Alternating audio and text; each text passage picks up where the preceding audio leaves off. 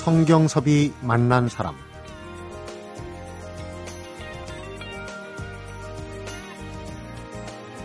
19세기 이후의 최고의 발명품은 뭘까? 영국 BBC 방송이 여론조사를 한 적이 있었는데 텔레비전도 아니고 인터넷도 아니고 트랜지스터도 아닌 바로 자전거였다고 그래요. 그런가 하면 존 라이언이라는 환경학자는 지구를 살리는 불가사의한 일곱 가지 물건에 자전거를 첫 번째로 꼽았다고 합니다. 이런 자전거의 진면목을 일찌감치 알아보고 주변에 또 세상에 자전거가 주는 놀라운 즐거움을 10년 넘게 알려온 이가 있습니다. 자전거 여행을 최고의 여행으로 생각하는 분인데요.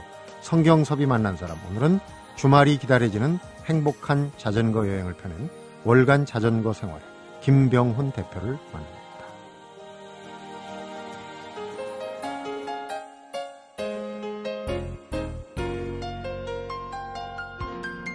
어서 오십시오. 반갑습니다. 예, 반갑습니다. 김병훈 대표님.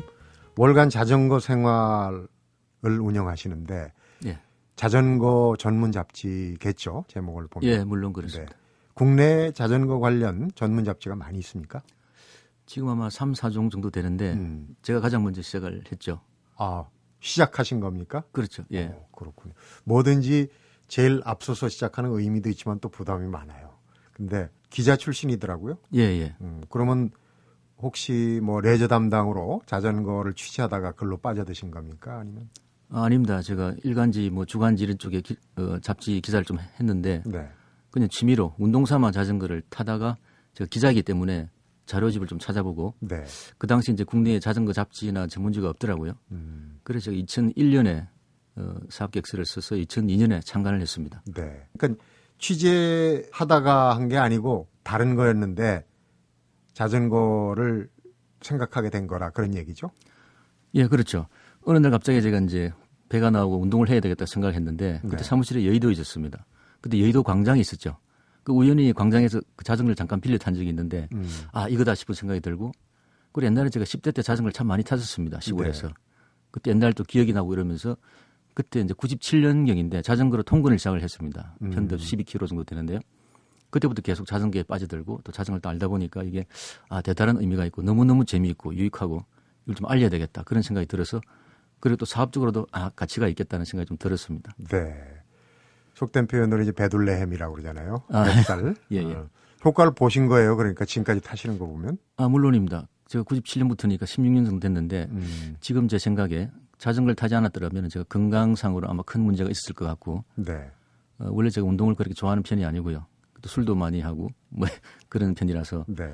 그나마 이렇게 건강을 유지하는 것도 개인적으로는 거의 자전거 덕이라고 생각하고 있습니다. 음, 자전거가 몸을 살려줬군요.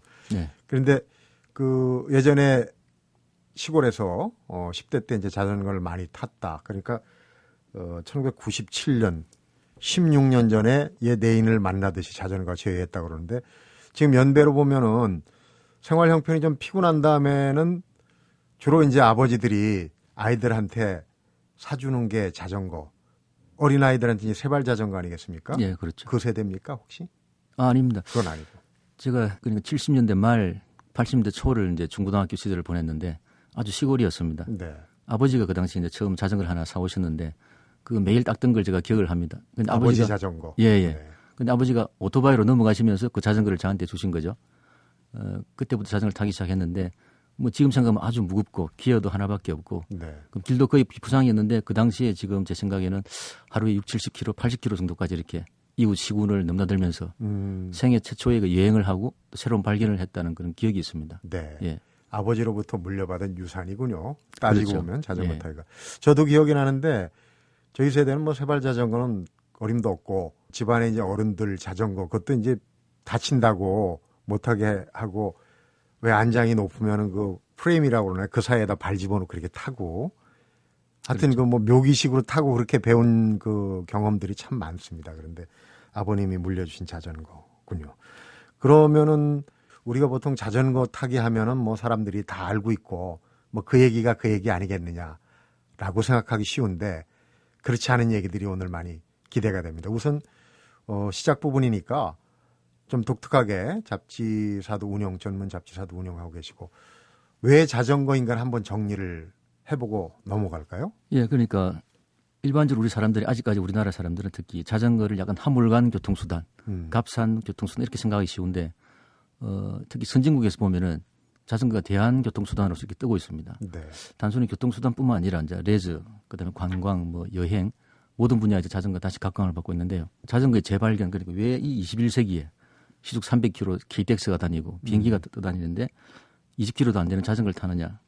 일단 재미가 있고 굉장히 유익하기 때문입니다. 네. 개인적으로 유익하죠. 개인적으로 재미가 있고 건강에 도움이 되고 또 사회적으로도 굉장히 유익하죠. 음. 뭐 환경 문제라든지 에너지 문제, 교통 문제라든지 뭐 여행 문제, 관광 문제까지 이런 종합적인 현대 사회가 안고 있는 모든 이 문제를 하나로 이렇게 해결해 줄 수 있는 그런 아이템이 아마 자전거 말고는 제 생각에는 드물지 싶습니다. 네. 네.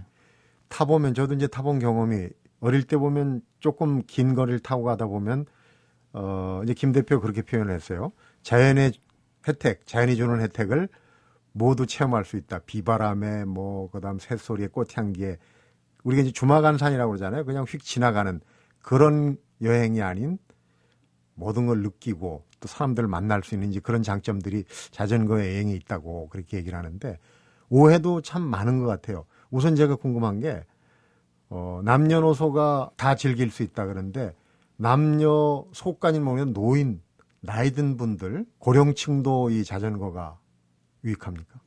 물론입니다. 그 나이대로 따지자면 제 생각에는 노인분들한테 가장 좋은 운동이 아닌가 그런 생각이 듭니다. 그 왜 그러냐 하면은 일단 신체적으로 그런데 연세가 드시면은 약간 살이 찌시거나 관절에 부담이 많이 생기시거든요. 음.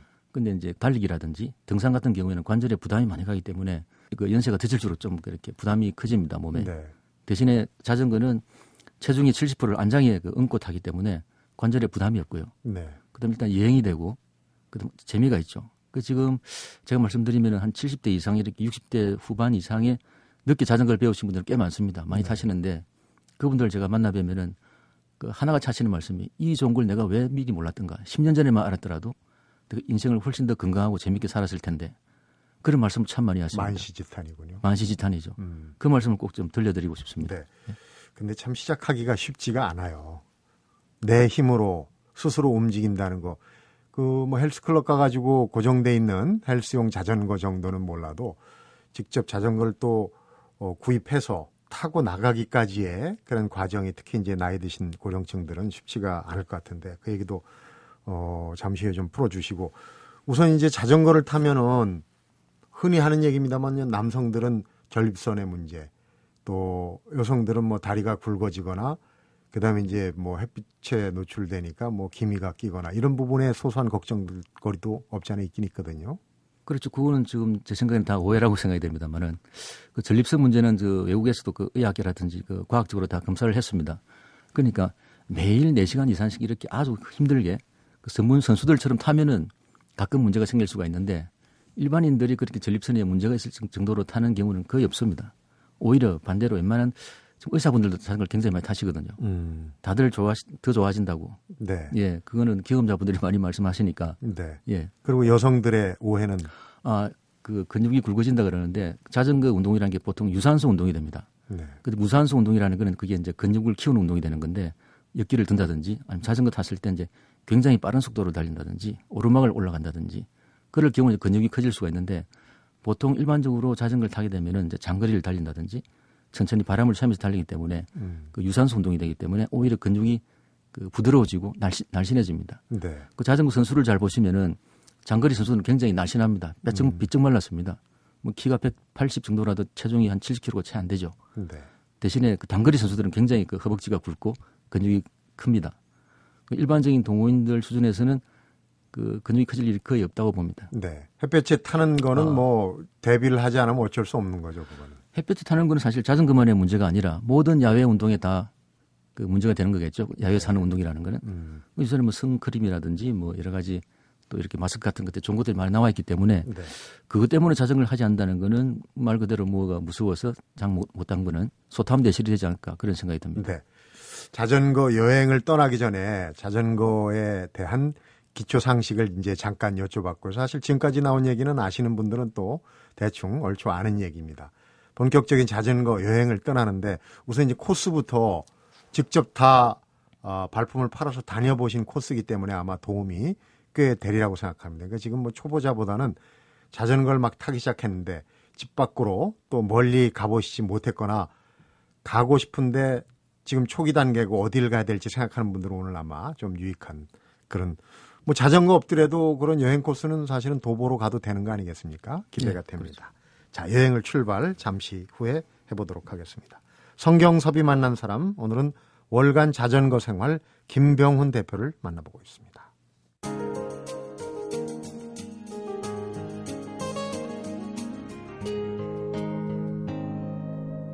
성경섭이 만난 사람 자전거족이라고 그러죠. 자전거를 타고 여행을 즐기시는 분들이 참 많이 늘었어요. 이 프로그램에 보면 여행길에서 또 만난 커플들도 나오고 어 지금 전국 수도권 해가지고 이제 자, 자전거 여행 코스를 수십 가지를 답사해서 엮어내셨는데 직접 다녀 보신 길이겠죠?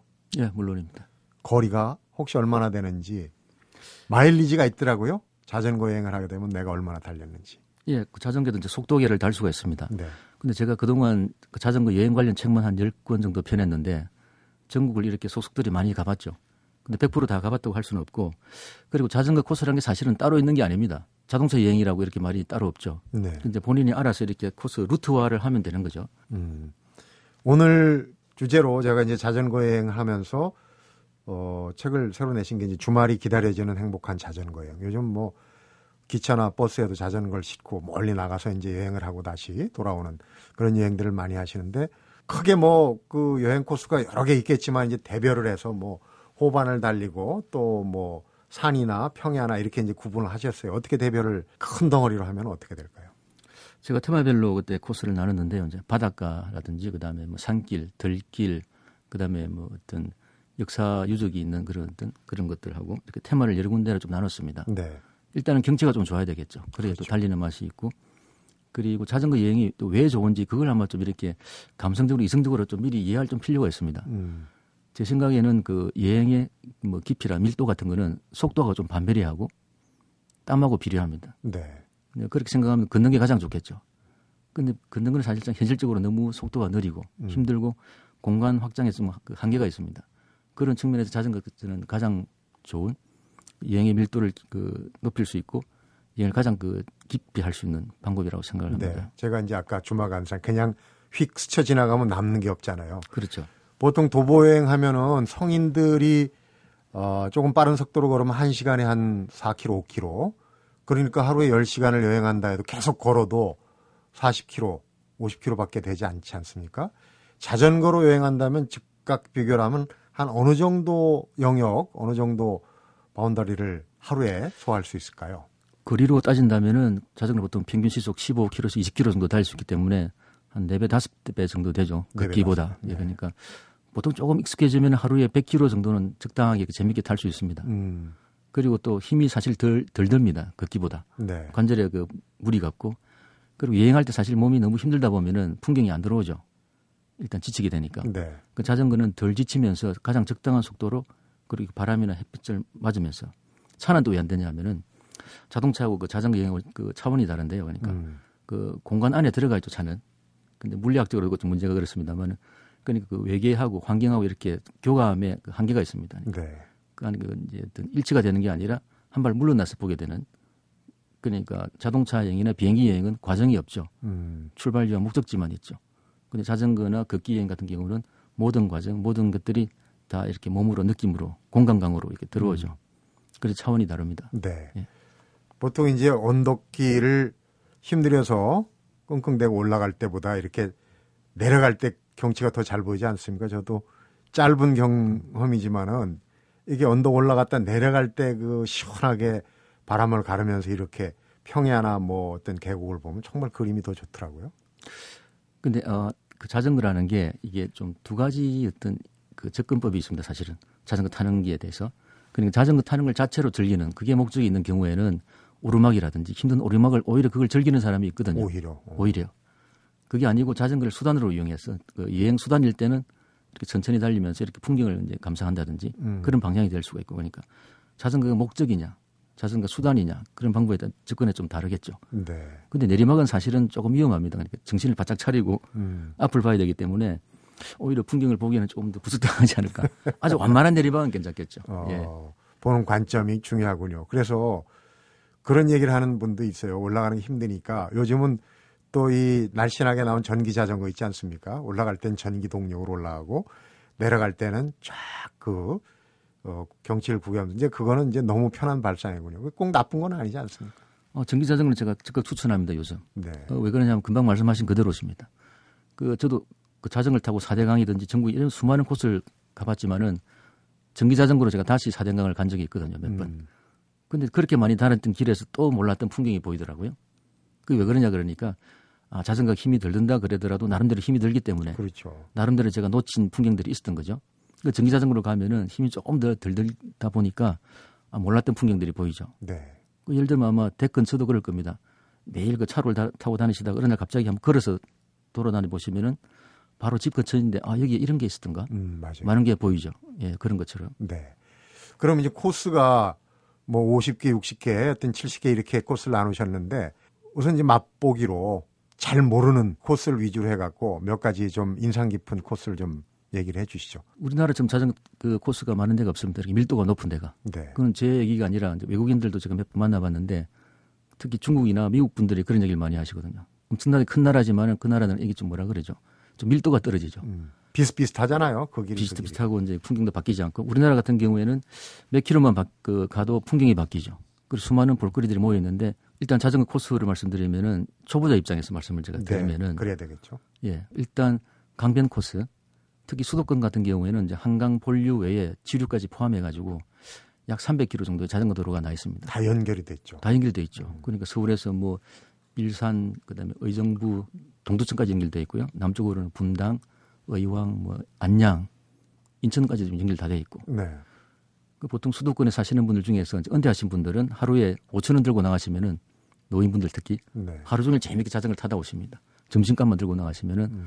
오늘은 안양 가고 내일은 분당 가고 뭐 이런 식으로 해가지고 그 다음에 지금 4대강 그 다음에 이번에 섬, 섬진강까지 해가지고 5대강이 됐는데요. 거기에 자전거 도로가 지금 한 1,200km 정도 음. 다 깔려 있습니다. 그건 또 인증서도 주고 뭐 기념 메달도 주고 그러더라고요. 그렇죠. 그 자랑하는 친구들 많이 봤습니다. 그 인증 수첩 있는데 그것도 나름 재미있습니다 하다 보면은 음. 예. 이게 이제 그 왜 이게 의미가 있냐 그러면은 자전거의 가장 큰 적 위험은 사실은 그 자동차거든요. 아니면 또 반대로 그 보행자한테는 자전거가 더 큰 또 위험이 되겠죠. 네. 그 자전거 전용 도로이기 때문에 자동차라든지 보행자의 큰 그런 부담 없이 그길 찾기도 아주 쉽게 돼 있고요. 네. 그러니까 편안하게 탈 수 있죠. 음. 예. 한강 주변에 제 친구도 이제 자전거 마니아가 한 명 있는데 한강 주변에서 한 1년 타더니 올여름엔 또 하동 그쪽도 갔다 왔다고 그래요. 근데 저도 처음 알았습니다. 처음부터 자전거를 타고 거기까지 갔다 올 수는 없잖아요.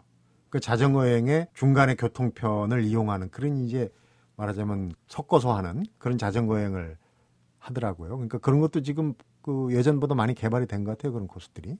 아 그렇습니다. 그런데 이 보통 분들이 좀 약간 착각하기 쉬운 게 자전거로 여행한다 그러면 올리 자전거라고 생각하기 쉬운데 집에서부터 자전거 타고 가가지고 뭐 부산까지 갔다 오고 다시 집으로. 자전거로 온다. 그렇지가 않습니다. 그러니까 그렇게 할 이유가 없죠. 시간 낭비고 이제 체력 낭비죠. 네. 자전거 플러스 자동차 또는 자전거 플러스 대중교통 그 혼합해서 하는 게 훨씬 더 공간을 넓히고 체력도 절약하고 시간도 절약하고 재미가 있죠. 그리고 네. 요즘 웬만한 대중교통은 다 자전거를 적재를 할 수가 있게 되어 있습니다. 지금 서울 지하철도 주말에 자전거를 실을 수가 있고요. 음.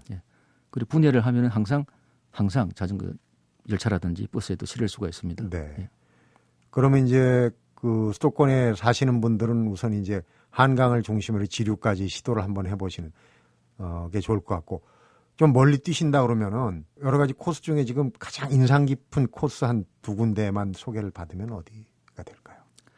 어, 또 초보 입장에서 제가 말씀을 드리면은 어, 역사 유적지 그러니까 경주를 제가 추천을 드리고 싶고요. 네. 그 다음에 공주에서 부여 사이에 그 백마강 길이 있습니다. 음. 강변에 자전거 도로가 되어 있는데 그 역사 이제 옛날 고도죠, 그러니까 네. 고도라는 거는 거기에 그 당시에 그 모든 문화라든지 경제라든지 가장 최고의 그들이 집대성되어 있는 장소죠. 네. 유적도 많이 있고 그런 거는 사실은 자전거를 타고 이렇게 천천히 느긋하게 돌아보시면은 음. 경주를 아무리 많이 가시더라도 다시 가보시면은 다시 많이 또 보이실 겁니다. 네. 공주 부위도 마찬가지고 음. 경주는 이제 경주 시내만 이렇게 돌아다녀도 하루 코스가 충분히 되고도 남고 음. 공주 부위 같은 경우는 공주에서 이렇게 이제 좀 보고 자전거 타러 부위까지 가는 거죠. 네. 한 28km 정도 되는데 그 이제 그 백마강 길인데 강변도 경치도 아주 아름답고요. 또 음. 부여에 가서 또 다시 보고. 그리고 한 가지 제가 아이템을 드리자면은 시외버스나 고속버스를 이용하길 제가 부탁을 드립니다. 그참 네. 편리합니다. 요새 이제 택배 시스템이 많이 발전해 가지고 그 버스 아래 보면은 그 짐칸이 있는데 옛날에는 그 짐칸이 꽉 차 왔는데 요즘은 거의 텅 비어 있습니다. 음. 그러니까 만약에 공주까지 이제 그 고속버스를 타고 지하철 아니 버스 안에 싣고 네. 갔다가 네. 부여에 도착했어요. 부여에서 서울에 만약 돌아올 때는 다시 또 버스 밑에 싣고 오면은 음. 되죠. 그것도 재밌네요. 그러니까 요즘 큰 짐 들고 고속버스나 시외버스 타는 사람들이 별로 없다는 얘기예요. 예. 택배가 그렇죠. 발달되고. 아, 그것도 이제 자전거 여행의 하나의 메리트 예, 큰 어, 시류가 되겠군요. 그러니까 우선 초보자들은 어, 유적지가 있는 곳에 자동차 여행하고 도보 여행의 장점만을 취한 거죠. 그렇죠? 자동, 자동차를 타고 가면 그, 그야말로 주마간산이 되고 그렇죠. 걸어가면 너무 보는 양이 적고 한데 그렇죠. 자전거로 그렇죠. 간다면 참 유리할 수가 있겠다 하는 생각이 드는군요. 그러니까 어, 자전거 여행을 처음부터 그 너무 걱정할 게 없이 대중교통과 이렇게 섞어서 하다 보면 멀리도 갈 수 있다는 그런 얘기군요. 그렇죠. 그리고 그 자전거는 전혀 부담스럽게 없습니다. 우리가 다 타고 특히 남자애들 같은 경우 어릴 때부터 자전거를 다 타죠. 네. 아주 또 친근한 겁니다. 그래서 사실 그 선거철이 되면 정치인들이 자전거를 타고 유세를 많이 하는데 네, 그 그렇죠. 그 친근한 이미지를 주기 위해서 그런 거죠. 또 음. 실제로 음. 자전거를 타고 여행을 하다 보면은 외국도 마찬가지입니다. 어디를 가나 이렇게 환영을 받습니다. 쉽게 서로 말을 걸기도 좋고 네. 그 주민들도 이렇게 쉽게 대응을 해주고 친절하고 힘든 일을 하고 있다 그런 친근한 이미지이기 때문에 음. 뭐 이렇게 도와주죠. 반대로 생각해 보십시오. 뭐 오토바이라든지 아주 좋은 차를 타고 여행하는데 시골에서 이렇게 물으면은 약간 거부감이나 줄 수 있을 텐데 외지인이라는 생각을 그렇죠. 많이 하게 되죠. 자전거를 타고 가면 일단 무조건 친, 친근한 느낌을 주기 때문에 음.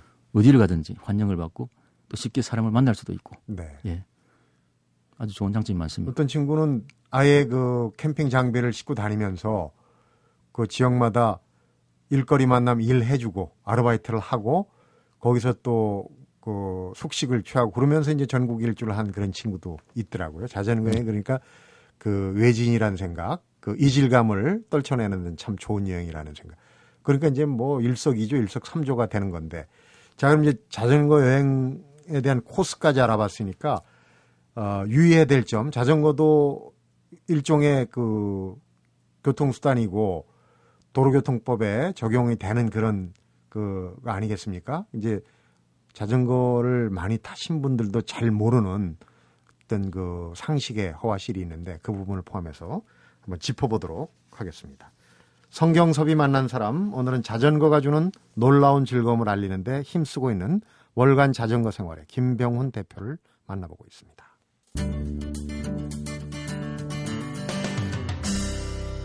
성경섭이 만난 사람. 좀 전에 김 대표가 이제 뭐 자전거는 친근하고 또 남자들 경우에 이제 대부분 어릴 때 한 번씩 경험해 보는데 사실 자전거를 탈 줄 안다는 거하고 멀리까지 제대로 타고 다닐 수 있다는 거하고는 같은 말이 아니에요. 그렇죠. 우선 뭘 염두에 둬야 됩니까? 이제 멀리 타고 나가려면. 일단은 아주 초보적인 그부터 말씀을 드리자면은 금방 말씀하신 대로 보니까 자전거를 탈 줄 안다는 거는 두 바퀴로 된 자전거를 탈 줄 안다는 기능적인 넘어지지 얘기만, 않고 탄다는 그렇죠. 거. 그 얘기만 할 수가 있는 거고 아까 말씀하신 대로 자전거는 그 법적으로 차로 분류가 됩니다. 도로교통법상. 네. 그렇기 때문에 그 인도에서 만약에 그 대인 사고가 나면은 자전거 다 책임을 져야 되고 그다음 차도에서도 마찬가지입니다. 차도에서는 그 차량 통에 우선 순위가 있는데 자전거 오히려 자동차보다 더 미칩니다. 음. 오히려 그러니까 자동차가 오면은 비켜줘야 되죠. 양보를 해줘야 되고. 네. 그 사고 났을 때도 그렇게 좋은 입장이 되지 않습니다. 음. 근데 자전거 사실 그 제도적인 약간 그 미흡한 부분이기도 한데요. 일단 그 어디 가서나 조심해야 된다는 거 사고. 네. 특히 대인 사고도 굉장히 조심하셔야 되고 자전거 도로도 사실은 자전거 도로로 되어 있지만 법적으로는 자전거 보행자 겸용 도로가 대부분입니다. 네. 그 자전거 도로에서도 보행자를 치었을 때는 자전거 책임이 훨씬 더 무겁습니다. 음. 그 일단 주의하셔야 되고 그 다음에는 약간 심리적인 걸 제가 말씀드리고 싶은데 이제 무리하지 말라는 거. 정신적으로 그다음 체력적으로 자전거 타다 보면은 좀 무리하기가 쉽습니다. 사실 네. 자제가 잘 안 되죠. 혼자 가도 그렇고 여러 명이 가면 또 더 안 됩니다. 누구 달리고 싶은 거 달리고 싶고 또 경쟁심도 생기기 때문에 다른 사람 잘 타는 사람 따라가게 되고 그 어떤 욕망이나 그 더 잘하고 싶은 좀 더 무리하고 싶은 것 체력적으로 그다음에 어떤 또 나중에는 산악 자전거라든지 road bike라든지 스포츠 자전거로 또 들어가면은 그 위험 요소가 꽤 있습니다. 네. 근데 실력이 안 되는데 해보고 싶다고 또 단순 무리하다가는 그렇게 다친 분들 꽤 많거든요. 음. 그게 다 무리하다 그래야 되는 건데 네. 차근차근 단계를 밟아가면서 그런 측면에서 약간 마인드 컨트롤도 좀 중요합니다. 음. 땀과 느리게 달리기를 계속 강조를 하시고 있어요. 그러니까 이제 그 이 자전거 잡지를 하면서도 여러 가지 아이템 뭐 이런 걸 쓰다 보면은 그런 게 이제 많이 강조를 하겠죠. 빨리 달리려고 하지 마라. 땀을 흘려서 몸으로 해라 이제 그런 얘기인데 아까 중요한 얘기를 하셨어요. 그러니까 자전거를 타고 인도로 올라가면 차를 타고 인도로 간 거랑 거의 비슷하다 그런 얘기 아니겠어요? 그렇죠. 법적으로는 그렇습니다. 음. 횡단보도도 자전거 타고 건너가면 안 되는 걸 모르는 분들이 많아요. 그렇죠. 횡단보도는 이제 자전거 횡단보도가 따로 있긴 한데 거의 네. 드물기 때문에 내려서 건너가야 됩니다. 내려서 사실은 어 끌고 건너가야 돼요. 그렇죠. 타고 건너가다가 횡단보도에서 사람하고 부딪히면 그건 백발백중 다 물어줘야 되는 겁니다. 그렇죠. 음. 그거 좀 심각한 사고가 됩니다, 사실은. 네. 자동차가 횡단보도 사고면 바로 형사 입건도 될 수 있거든요. 네. 10대 그 위반 거기도 빠지기 때문에 법적으로 사실 자전거 이렇게 보호 장치가 별로 없습니다, 사실은. 음. 예. 알고 보면 참 위험하네요. 조금 위험한 부분이 있습니다. 조심해야 됩니다. 사고 통계를 제가 보도해서 본 적이 있어요. 자전거 사고가 의외로 뭐 자전거 타고 부딪힌다고 그래서 얼마나 다치겠냐 하는데 사망자가 꽤 많습니다. 많고 자전거에 자전거에 이제 부딪혀서 다치는 경우도 있지만 본인이 그 헬멧을 안 써가지고 사고 치명상을 입는 경우가 많다고 그러더라고요. 자전거 사망 사고는 대부분 근데 자동차하고 관계되어 있습니다. 자동차. 그렇죠. 혼자서 이렇게 넘어져가 그렇게 다치지 가 않거든요, 사실은. 음. 그 정형외과적인 사고 심하면 좀 뼈가 부러진다든지. 네. 이제 헬멧은 반드시 써야 되는데 그 현재 그 제가 의무화하는 법을 제가 준비 중인 걸 제가 알고 있습니다. 음. 헬멧을 쓰지 않으면 사실은 자전거 이게 앉아서 타기 때문에 다리가 들려 있죠. 네. 그 넘어지면 머리부터 무거운 머리부터 땅에 닿을 그 위험이 굉장히 높습니다. 네. 그리고 머리에 큰 충격을 받으면 그 많이 다치기 쉬운데 음. 헬멧은 지금 굉장히 많이 나오고 값도 싸고 근데 처음에 그걸 쓰기가 좀 쑥스럽거든요. 불편하고. 네. 근데 한번 쓰게 되면은 나중에는 운전하실 때 안전벨트 안 하면 이렇게 마음이 불안하듯이 네. 그런 마음이 들 때가 있습니다. 음. 헬멧 정도는 반드시 기본적으로 습관화 드리는 게 제가 추천을 드립니다. 헬멧 말고는 또 어떤 장구가 있어요? 장갑도 사실은 그 안전 장비입니다. 네. 넘어질 때그 먼저 손을 그 바닥에 짚게 되는데 그 자전거용 장갑이 그 나와 있습니다. 손바닥에 약간 이렇게 쿠션이 들어가 있는. 그 다음에 스포츠 고글, 승근라스도 사실은 안전장비로 저희가 보는데 네. 이물질이 들어간 걸 막아주고 그 내리막 같은 데서 빨리 달릴 때 눈에 뭐가 들어간다든지 그럴 때 순간적으로 컨트롤 놓치면 아주 위험하거든요. 네. 저희 기본적인 안전장비 이세 가지를 듭니다. 헬멧, 장갑, 그다음에 고글. 음. 아주 자전거를 그냥 탈 줄은 아는데 이제 이 생각하시는 분이죠. 한번 타볼까 말까 오늘 얘기를 듣고 하다 보면 이제 자전거 어떤 자전거를 사야 되느냐. 요즘 뭐 신문 구독만 해도 주고 자전거가 너무 어떻게 보면 흔해져 가지고 제대로 또 인식이 안 되는 부분도 있어요. 그런데 그 소설가 김은 씨 저하고 이제 인터뷰하면서 MR을 그 다섯 번인가 네 번인가 바꿨다고 그러는데 가격이 또 만만치 않은 자전거. 보통 초심자들이 그 만만하게 또 적절하게 탈 수 있는 자전거 가격대는 어떻습니까? 그런 제 질문을 저도 참 많이 받는데 일단은 저는 좀 그런 얘기를 드립니다. 일단은 좀 괜찮, 괜찮은 자전거, 비싼 음. 자전거를 좀 구입하라고 먼저 말씀을 드립니다. 네. 말씀하신 대로 그 자전거에 대한 인식이 낮은 게 그 신문 구독하면 아니면 무슨 경품으로 받는 싸구리 자전거들 때문에 네. 그 자전거가 주는 제대 그 제대로 주는 자전거의 그 즐거움을 못 느꼈기 때문에 사람들이 음. 그 가치 평가를 제대로 못 하고 있는 거거든요. 근데 제대로 된 자전거를 처음 타게 되면 아 세상에 자전거 이렇게 잘 나가는가 이렇게 재미있던가 그걸 다시 발견하게 되죠. 네. 그리고 또 돈을 좀 많이 들이면은 더 관심이 생기고 또 이렇게 보존 관리에도 더 신경을 쓰게 되기 때문에 자전거 자체에도 관심이 더 많이 생기죠. 음. 그 장비 자체에 저는 약간 투자를 하라고 말씀을 드리고 싶습니다. 네.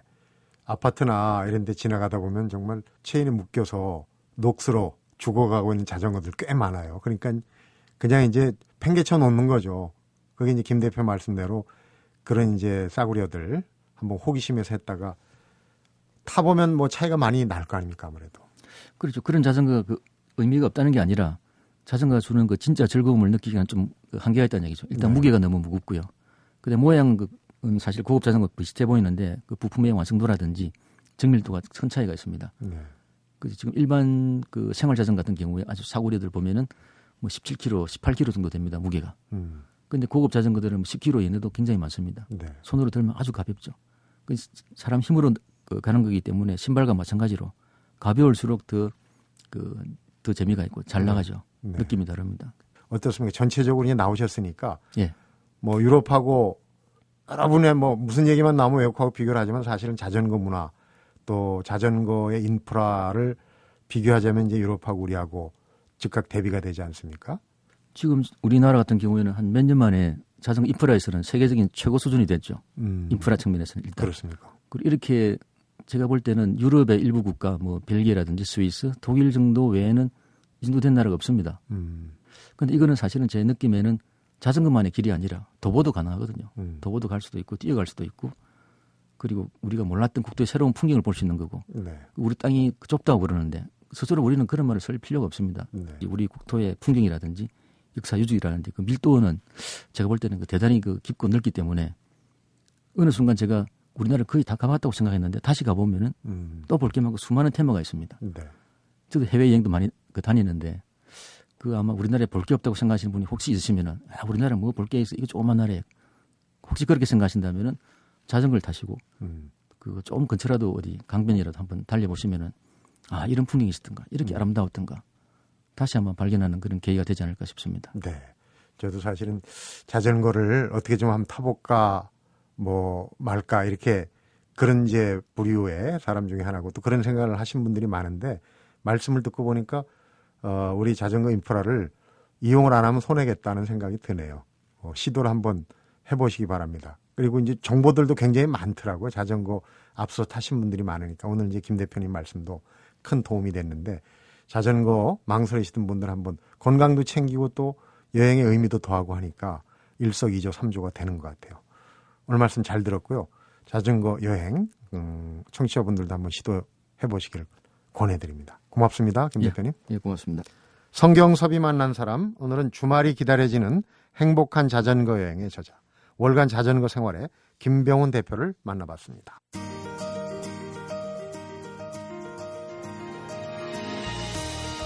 김병훈 대표가 책에 이렇게 써놨습니다. 정말 행복하지 않습니까? 이 땅에 갈 곳이 아직도 이렇게 많다는 것이. 그리고 또 이런 얘기도 했어요. 자전거는 신발보다도 좁은 폭, 5cm의 길만 있어도 탈 수 있고 힘들면 안장에서 내려 끌거나 들쳐 매면 된다. 언젠가 나도 자전거 들쳐매고 갈 곳 많은 이 땅을 여행해봐야지 이런 계획을 품고 살려. 이상하게 오늘 하루가 더 즐거워질 것 같다는 생각도 드네요. 성경섭이 만난 사람 오늘은 여기서 인사드립니다.